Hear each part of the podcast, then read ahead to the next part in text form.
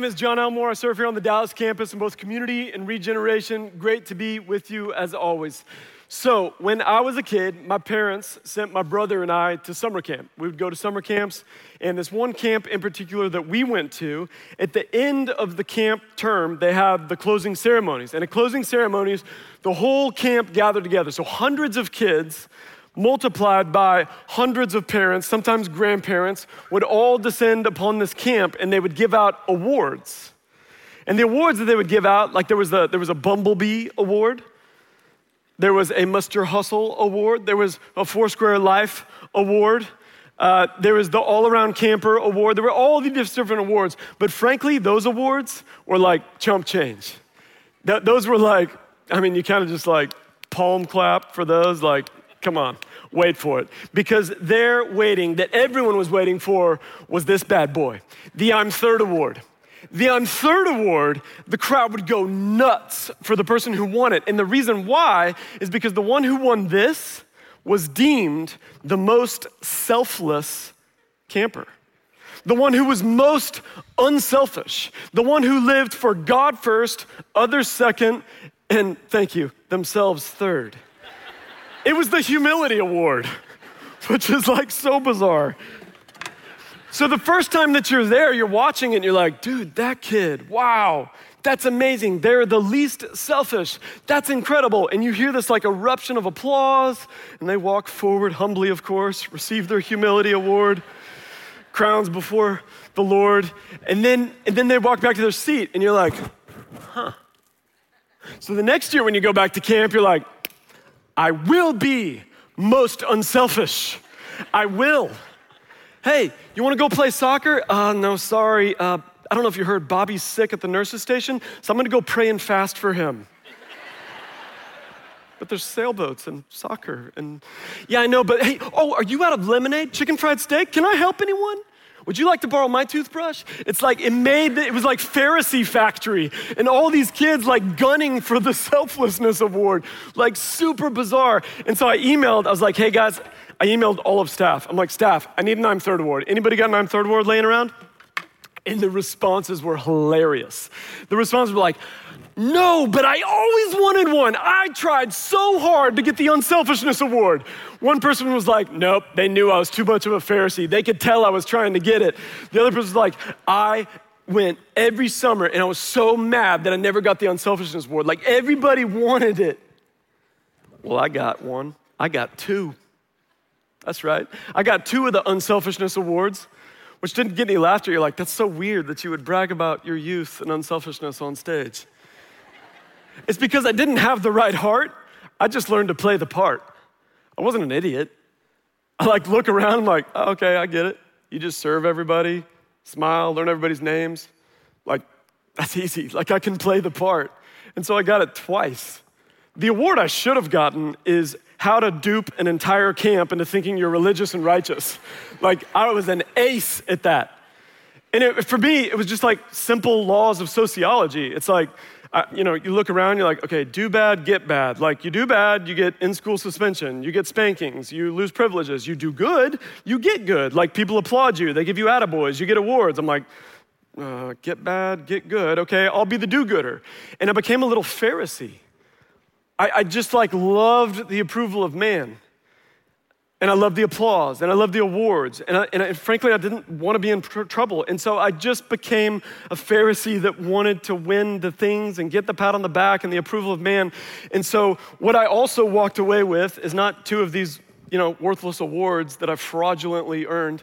The other thing I walked away from camp with was an, an idol. I walked away with this idol of approval of man that I fed for much of my life.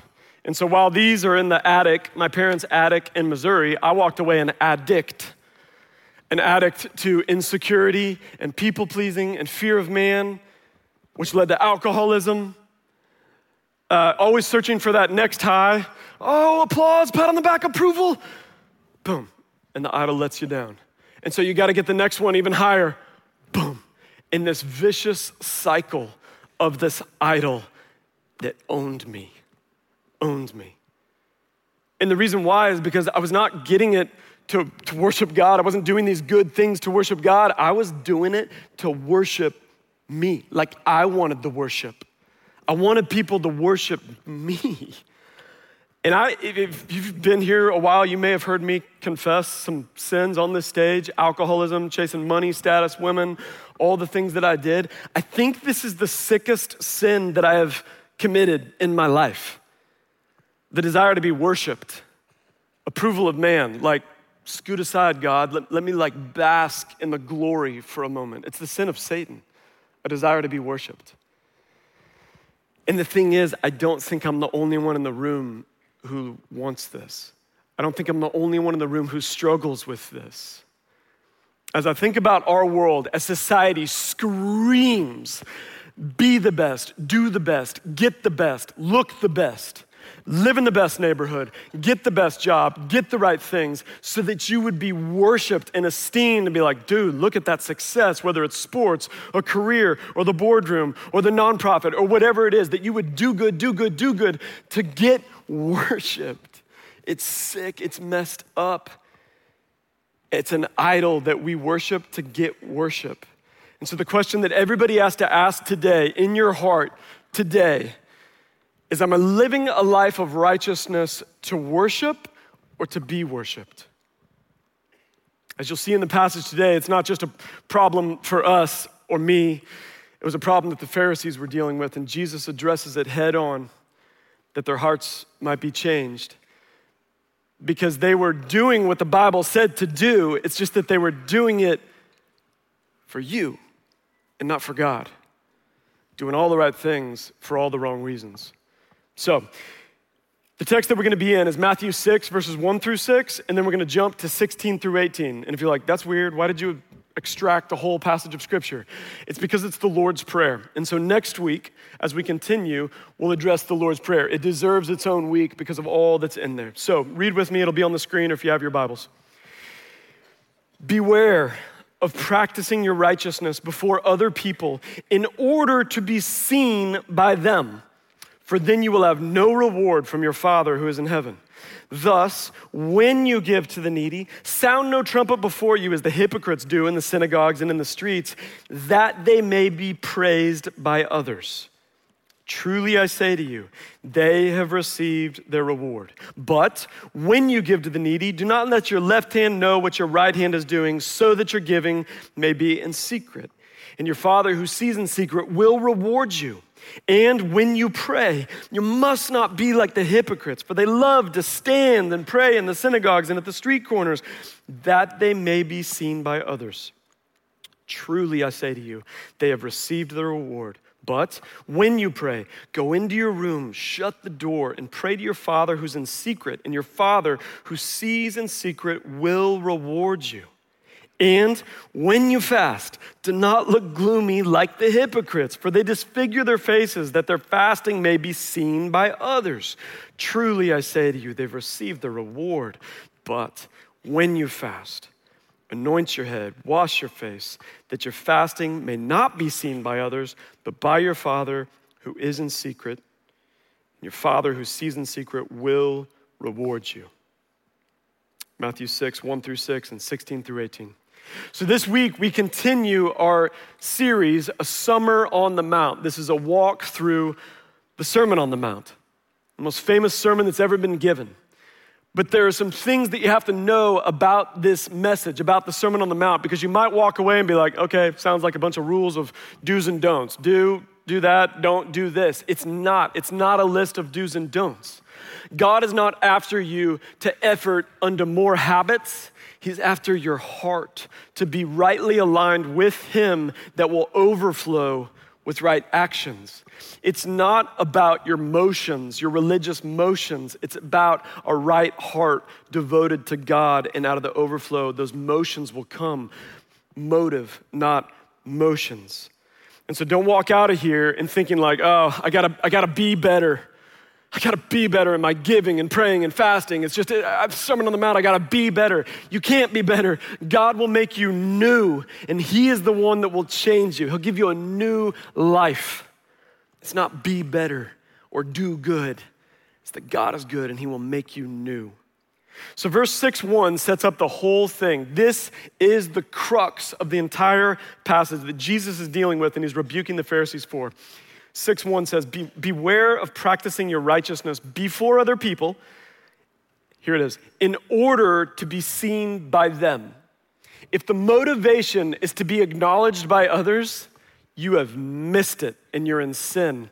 And whatever hand clap or award or acknowledgement you'll get is all you'll get. You think, I think here in this city in particular, like the US for sure, but I think in this city in particular, Dallas, Texas, like we have a city that's so bent on accolades and materialism and, and, and outward beauty and zip codes and cars and careers and diplomas and keeping up with everybody else. Like it's all about that. And he's saying, if you're doing those things in order to be seen, your heart is sick, you're worshiping an idol in desiring to be worshiped.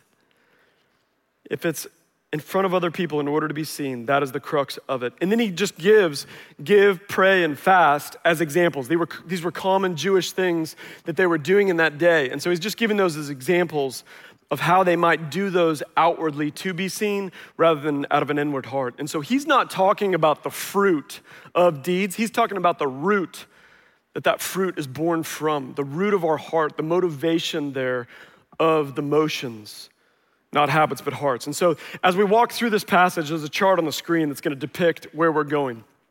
First, he addresses conduct. He's like, Hey, I see what you're doing, Pharisees. I see it. You have the right hands, you're doing the right things, but you have the wrong heart. You're doing it for the wrong reason, which, by the way, is a, a depiction of Jesus being God in flesh. He's like, I know your heart. Everyone else that uh, highly esteems you as religious, religious people, I see right through it. I'm God in flesh. I, can, I know the motivation of your heart. You have the right hands, you have the wrong heart. And so then he offers a correction. And he says that it's not stop doing those things, it's rather do those things, but do them out of an overflow of a heart that is rightly loving the Father, which is the call to action. That's what we have to do. It's not walk out of here and have a new list of habits and to dos and oh my goodness, now I got to give, pray, and fast. Oh my goodness, how do I work that into my schedule? It's like, no, love the Father and those things will come. And so that's where we're going today as we walk through this passage. So the first one, conduct, having the right hands but the wrong heart. And so this is not a question of what we do. Jesus isn't addressing what we do, he's addressing why, why we do it. And so I'm going to walk through it again because you're going to hear the why. When you give to the needy, don't announce it with trumpets, as the hypocrites do, to be honored by others. They were loud about it, they were loud about their giving. I mean, you might think about this as like, hey, I'm, I'm going to donate, but where's my name on the banquet program that's going to be handed out? I'm a, I want to make sure that I get mine. Like, if I'm going to do this, I want to be known for it. They were loud about their good deeds. The next one is when you pray, don't be like the hypocrites, for they love to pray standing in the synagogues on the street corners to be seen by others. So they were loud about it, but they were also in the right place at the right time. Everybody sees me, right? Like I'm you know I'm picking up trash at this event, even though I'm the top dog.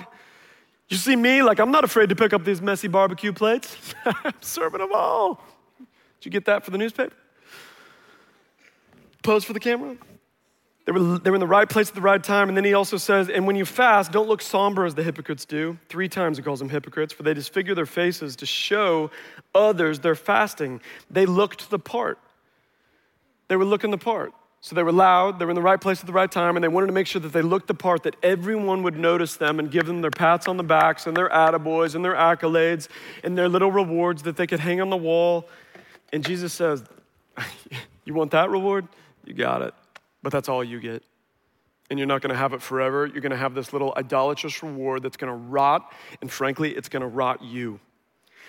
Now, you might be thinking, like, dude, I, I don't blow trumpets. Uh, I, I don't pray on street corners, and, I, and I, I don't fast, but if I did, I wouldn't disfigure my face. And so, what does this have to do with me? I think in our day and age, one of the greatest ways that we trumpet and are in the right place at the right time and uh, change the way that we look in order to be noticed by others is a little thing called social media. With Facebook and Twitter and Instabrag, we make sure that every, what? You know that's what it is. It's, nobody's out there like, look at this person, they're awesome, encourage them. It's like, look at me. All of it is. The whole thing is geared up. It's social media, emphasis on me. I mean, it's what it is. Psychologists and doctors have studied this because they saw this like spike up to the right of like, dude, everybody all of a sudden is struggling with depression and anxiety. Like, what is going on with society? Where's this coming from? Why is everyone all of a sudden struggling with depression and anxiety? And so they studied it. This isn't, this is like legit psychologists and doctors studying where is this coming from. And what they found out is that social media was causing depression and anxiety. That's crazy. That's crazy. So then they were like, okay, okay, we need to do another study to figure out why. We know that it does, but we don't know why. So they did another study and they're like, why is this causing depression and anxiety? And as they studied people and took surveys and revealed and I guess put them on, you know, psychologist couches and asked them questions, they then found out the reason why is because of something they coined social comparison. I look at your life, I look at my life, and now I don't like my life as much. I look at your followers and I look at my followers, and now I don't like my life as much. And now I'm getting depressed and anxious because I didn't get invited to the party, and their kids are more behaved, and my husband didn't do that on Mother's Day, and all these different ways, and it's leading to depression and anxiety, not because we care about others or care about worshiping God, but because we want worship. We want worship. In Australia, doctors did another survey because all these youth and teens and college students were coming into doctors' offices. This is crazy. With horns. They were growing horns. People in Australia, and it's not because they're like demon possessed or crazy. They were growing horns. And it's because all of their life has been spent staring at a device. And so their neck muscles are trying to pull their head back up, like quit looking down. And as a result, the neck muscles have literally started to pull bone spurs out of the back of their head. They're growing horns because we're not looking at this for what it is, it's a mirror. We're looking at this as a mirror rather than a ministry. Because God says, whether you eat or drink or social media, do it all to the glory of God. Instead, it's like, no, I'm, I'm doing it to the glory of me. And we're growing horns, which is a parallel to it being like demonic or something. I don't know. So you figured out. I had to work it in somehow.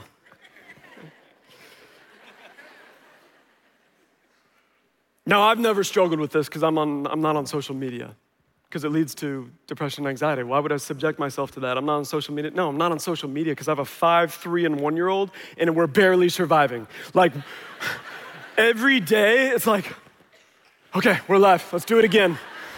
Are the kids alive? Okay, let's do it again. I, I like to have zero bandwidth for social media. Um, what I have is sermon media. I don't have social media, I have sermon media. And I'm not talking about listening to sermons, I'm talking, uh, talking about the sermon shareometer. Now, if you're like, sermon shareometer, what is that? The sermon shareometer is something that we have on watermark.org. I don't know whose twisted idea this is, but every time you give a message, there's a sermon shareometer. There's a gnat trying to fly in my mouth. on, the, on the website that shows how many times your message, as the message giver, has been shared. Now, that will screw you up as a communicator because a couple of weeks later, somebody's like, hey, will you send me that message? And so you're like, okay, you get online and it's a little ticker. It even moves. It starts at zero and goes, and if it starts at nine, you're like, I suck. And if it climbs beyond a certain number, you're like, I'm great. And here's the sick thing it's not the sermon shareometer. It's not called that, by the way, but I needed something to call it so I could tell you what it is. It's not that that's messed up, it's my heart that's messed up. It's not the award that's messed up. That's a great award. It's the sick heart of the person who wants the award to walk forward and get it. It's the sick pastor who wants a high number on the shareometer. And so I stand here before you today, not as a perfect pastor, like I am a sinner in need of a savior. And I hope that gives you encouragement that, that here I am, mic'd up, sharing my sin, gross sin, current sin because I hope that makes you realize, like, well, if it's it, he's not getting fired or run out of town for sharing that, so maybe it's safe for me to share my sin too. And I can talk about my sin here. Of course you can, because no one needs a savior apart from their sin. It, it's why we're gathered in this room. We have a common denominator that we are sinners in need of a savior. That's why we're here. Unless you're here to be seen by others because of religious, because it's Sunday and you need to come to church. Keep listening. It's not just social media because um, it can be anything in life. It can be prayer. And here's the thing about these idols the approval of man and doing things to be seen by others. An idol will give you what you want initially because it knows that it will get you eventually. It's like, oh, oh, did you want approval and accolades? I'll give you that because I'll get you. Because that idol will it will get you. It, it will it will serve you and then it will enslave you. I got praised and in turn i got enslaved. It is the nature of an idol as you toy with them. And so prayer is another one of these you know you think about prayer maybe you sit down for a meal with your community group or with your children or maybe uh, you know business lunch and you're like hey you know i'm a believer would you mind if i pray before the meal and then you're like okay okay, I need to pray. It's in a split second, but, but you're like, I need to pray something theologically astute. I need to bring in some scripture to let them know that I memorize scripture in my free time.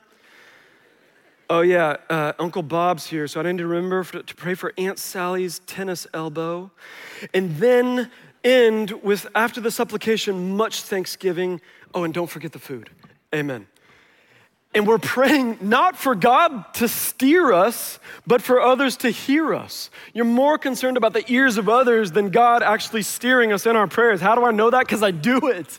Like I do it. When I pray, it's so screwed up, but I'm thinking, like, okay, okay, I'm praying around other staff. This needs to be good. How do I, like, like, like, did you ever hear about the person who had a pure motive? No, because it's never happened ever.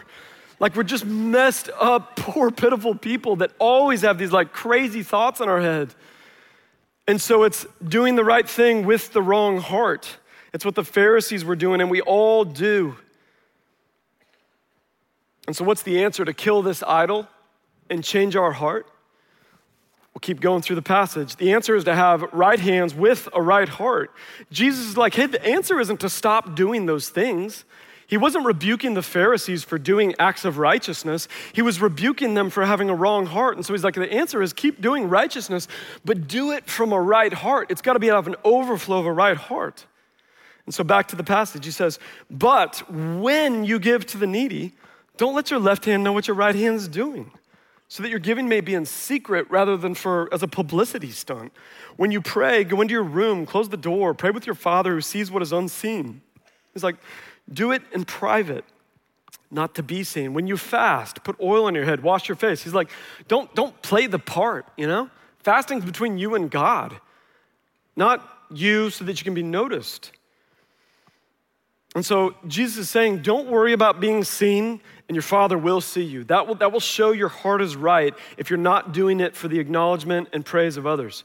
Now, the thing that he does here, he, six different times in that little space, six times, he says, secret, in secrecy.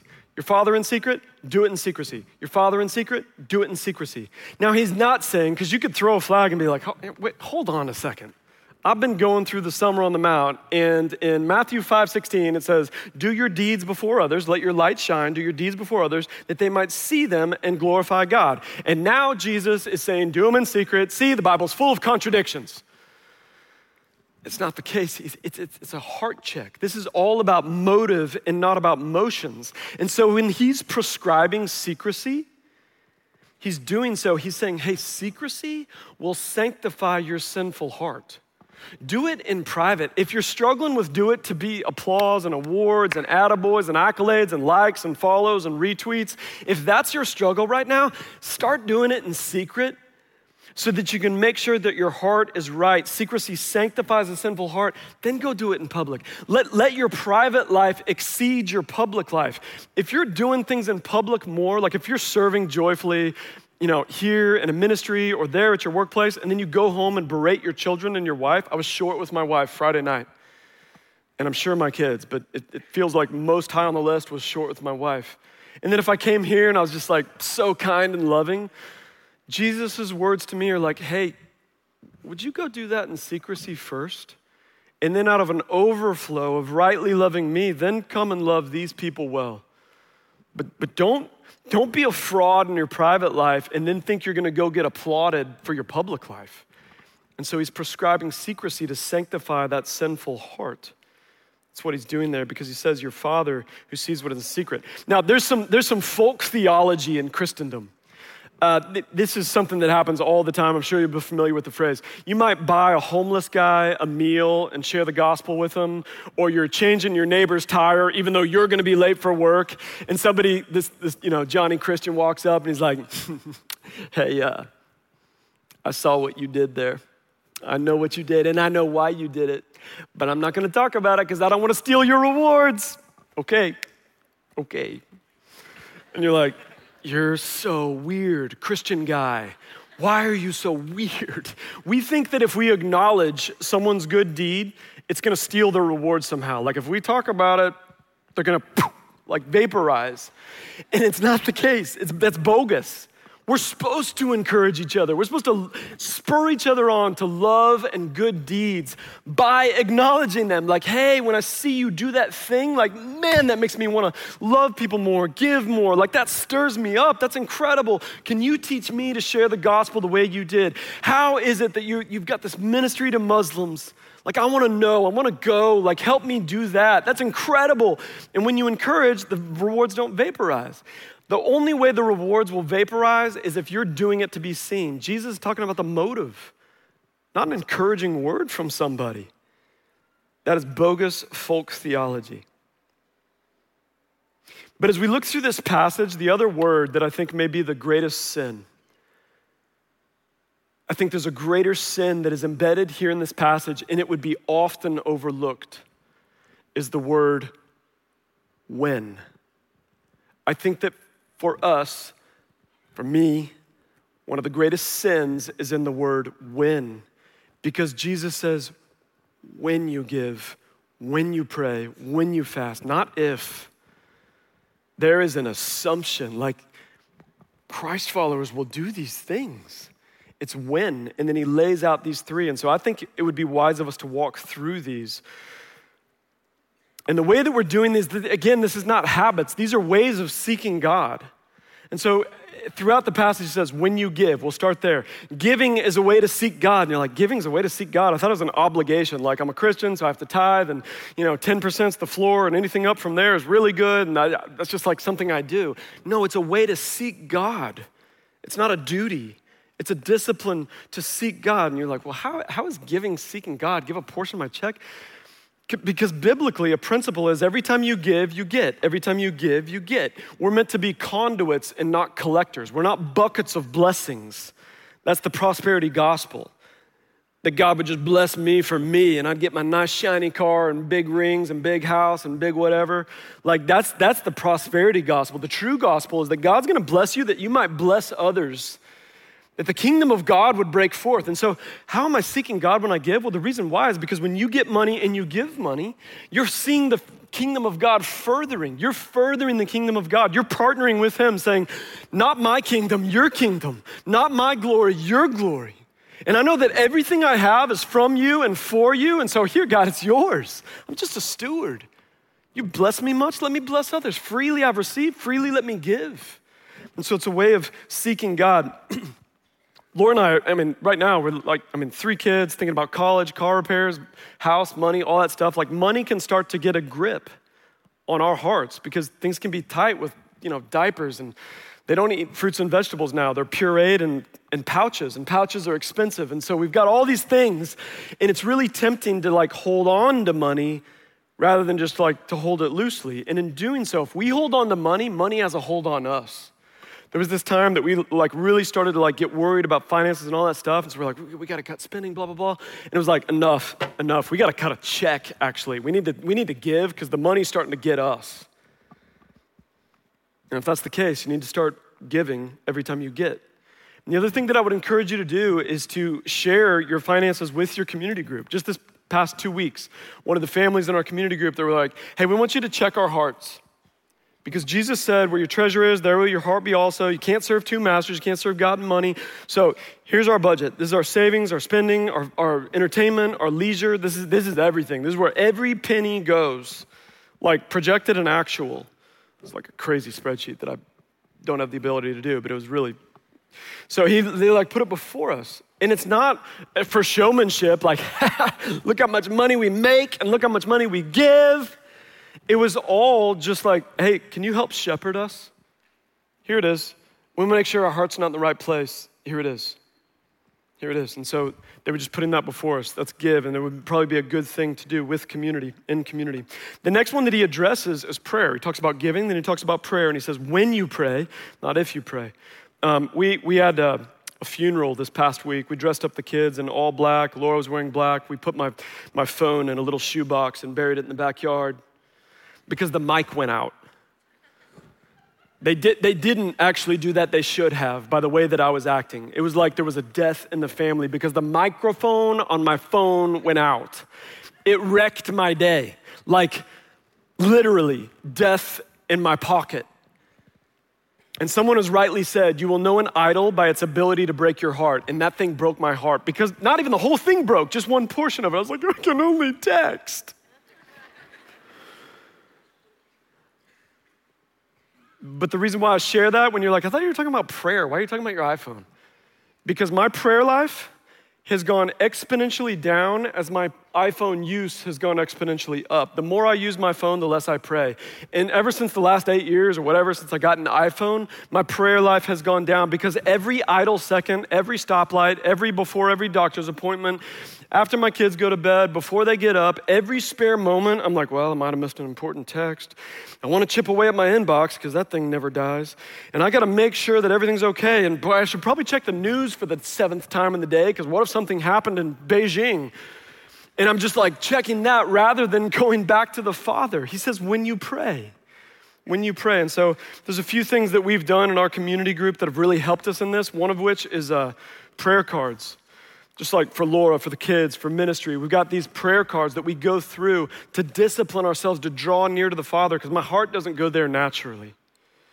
The other thing that a guy in our community group set us all doing, a bunch of people on staff are doing it, is set reminders on your phone. I mean, you're already on it too much anyway. I know I am. So I've got these reminders that go off like pray for Laura, pray for the kids, pray for that little girl that's sick, pray for the next church leaders conference, pray for all these various things. So I've got alarms going off because my heart's going to get drawn to the world and I need it to be, you know, something to beep to wake me up from a spiritual slumber to draw me back to God because he says, when you pray. And then the other thing that I've talked about here before that has benefited me immensely in prayer is every morning I, I, physically get on my knees, face to the tile in the bathroom, and I surrender my day to God. I'm like, this isn't my day, it's your day. Be Lord of my day, be Lord of my life. And it sets me off in glad submission to God when you pray. When you pray. The third one that he talks about is when you fast. you can fast to seek God. You can fast to seek God. Now, it's important um, as you unpack the Greek word of fast, because I've, I've studied this, I went to seminary for four being of years. And as you look at the Greek with fast, uh, it's, it's important. There's different words for it, but the word is not keto and paleo, believe it or not. Um, those are Greek words for vanity. Uh, uh, I'm kidding. Don't send me emails. I'm sure there's great reasons and health benefits. Uh, that's, not, that's not fasting. That's like, I don't know, getting rid of sugar or eating more broccoli or bacon fat. There's different words for it. Um, but it's not fasting. And if you're like, well, but my fasting, like, how am I seeking God? I just thought that was some like weird religious thing, and I don't know, maybe Buddhists do it, Christians are supposed to do it too. Yeah, it says when you fast.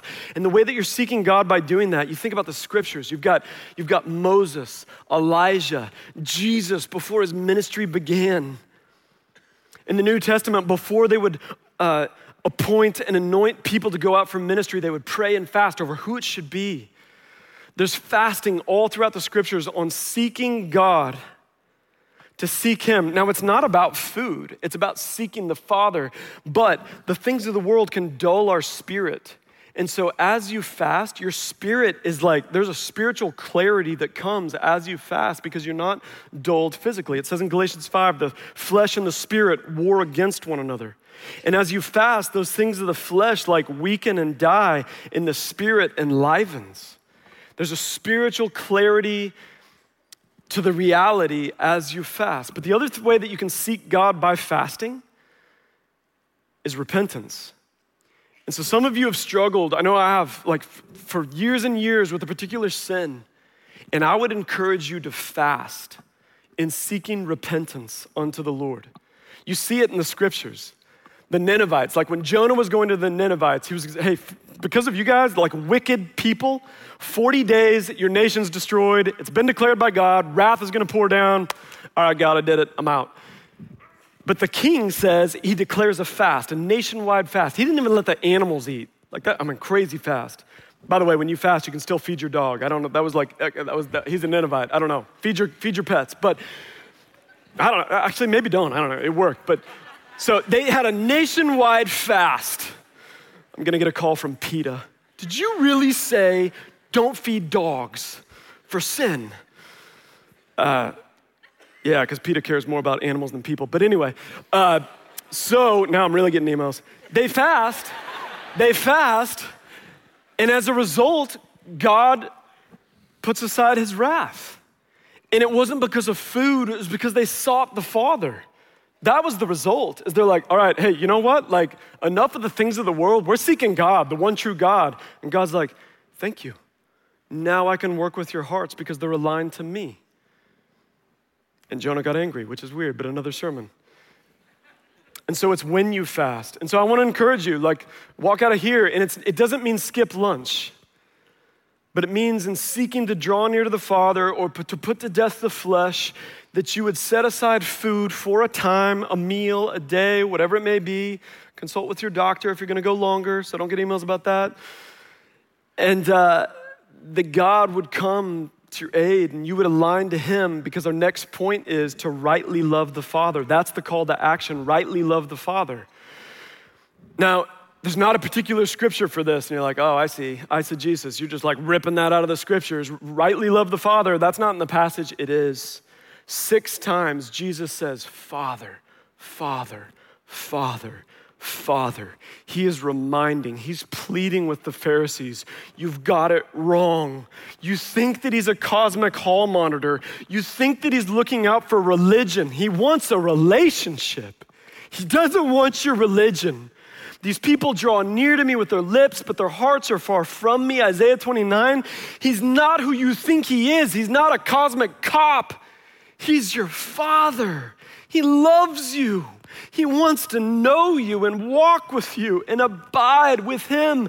He's your Father, He's not some enforcer. And so Jesus is reminding us now that this is all about rightly loving the Father. It's not about righteous acts that we would earn merit or favor with Him. That's what every other religion will say is do good to get good. And in Christianity alone, does God says, I alone am good. And so I sent Jesus on behalf of the bad, the sin, lived a sinless life, died a death on the cross, rose again, that whoever believes in me, Jesus, will not perish, but have everlasting life. And Jesus said, No one comes to the Father except through the Son. No one. Every other religion false, Jesus being the way, truth, and life. And so there's two people in this room. There are two people in this room. Every single person in this room, there are two people. There are religious people and there are righteous people. And here's the confusing thing you can't tell the difference. You can't tell the difference because they do the same things. And one's going to heaven and one's going to hell. And I don't say that to throw stones or cast condemnation. I say it out of love because if you're following, if you're a religious person and you think my good deeds will earn me favor with God, and one day I'll be in heaven because look at all the good I did, God's going to say, Away from me, I never knew you. It's not about your righteous acts, it's about a relationship with me, and you can't have a relationship with me apart from Jesus. And don't expect to have the Father in the next life if you didn't have him in this life, Jonathan Edwards said. And so for you, person who has placed your faith in religion and righteousness, righteous deeds, for you, it's to simply pray, Jesus, I'm a sinner. Save me. And He will. He will save you from your dead religion. And you'll have a new life. You won't be better, you'll be new. And then for the righteous, they're not righteous because of what they do, even though they do the same things. Remember, Jesus said, don't, it's not don't do those things, it's do them out of a right heart. And the only way to have a right heart is to rightly love the Father. Those things are fruit. And so for the righteous who have trusted in Christ, the answer for us is John 15, 5, where Jesus says, I'm the vine. You're not the vine, I'm the vine. You're the branches. You need only abide in me and I in you, and you will bear fruit. The way that you bear fruit is through an abiding relationship with the Father through the Son and dwelt by the Spirit. It's fruit of the Spirit, it's not fruit of me. I can bear no fruit. But as I abide in Christ and He in me, the fruit will be borne. Our thing is to have a relationship, a right relationship, to rightly love the Father, to rightly receive His love, to not think, I don't have to earn your favor or your approval. You're not asking me to jump through hoops or do a bunch of rules. I am just to be in right relationship with you through the Son daily, not once and for all. And as I do, you'll bear fruit. And all the things in the Sermon on the Mount will come to pass, but not by your efforting, but by the Spirit moving through you. And then you will have rewards in heaven. Speaking of rewards, I had another award that I want to tell you about. I haven't won many awards in my life, but there is another one that I want to brag about. Every year, uh, Watermark Church staff gets away for a staff retreat in January. Um, so all four campuses gather together in one location, and we talk like strategic planning, uh, a lot of time in prayer and worship. We break apart with our teams and talk about new initiatives. In this particular year, uh, I won an award. That's right, I won an award, and I'm going to brag about it here it is. Here it is. Uh, I don't know if you can read the words. It says health code violation. I won the Health Code Violation Award last year because two years ago, when we were on a staff retreat, I was like, hey, you know what? We should do communion. And Todd was like, okay, great. Will you lead us in that? And I was like, yeah, totally. So, hey, we're one body, though, four campuses. We're one body, one church. And so we're going to have one loaf. We're going to have one cup. You're going to take apart the bread, dip it in the juice, and take it. Well, we have 240 staff members. One week later, 80 staff members had the flu. 80. And I didn't get it. It says in the scriptures, some of you are sick because of your sin. I don't know. It's 1 Corinthians 11. Look it up. It sounds like, I don't, you all need to confess and come to regen. y'all, my motive was right. I, I, I think I like had the right motive. Like, hey, let's all have communion. It was not executed perfectly, and a bunch of people got sick, angrily sick, uh, and we'll never do that communion that way again. Now you'll always see little cups and little crackers. I didn't, my, my motive, I think it was right, but it wasn't executed perfectly. And it was kind of a mess. It was messy. It always is. Everything I do, I've never had a pure motive. Everything's a little messy.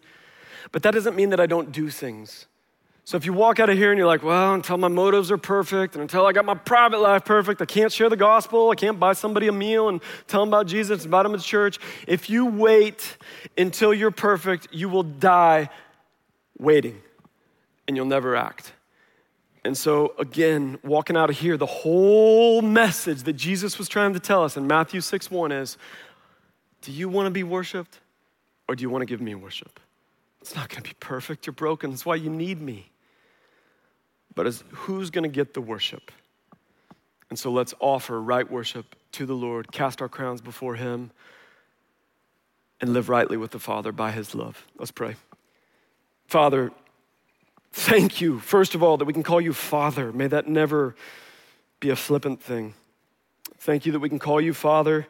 Thank you that you love us. You've adopted us by the blood of Jesus. Thank you that we can offer acts of worship to you, not to be worshiped, but to worship you. And we're called to be salt and light out of an overflow and of an abiding relationship with you, Lord. And so here today, would you just fix our broken hearts, the idols of approval of man? Would you put them to death by the Spirit? That we might only seek that everyone would be approved by you through Jesus, the way, the truth, and the life. We love you. Amen.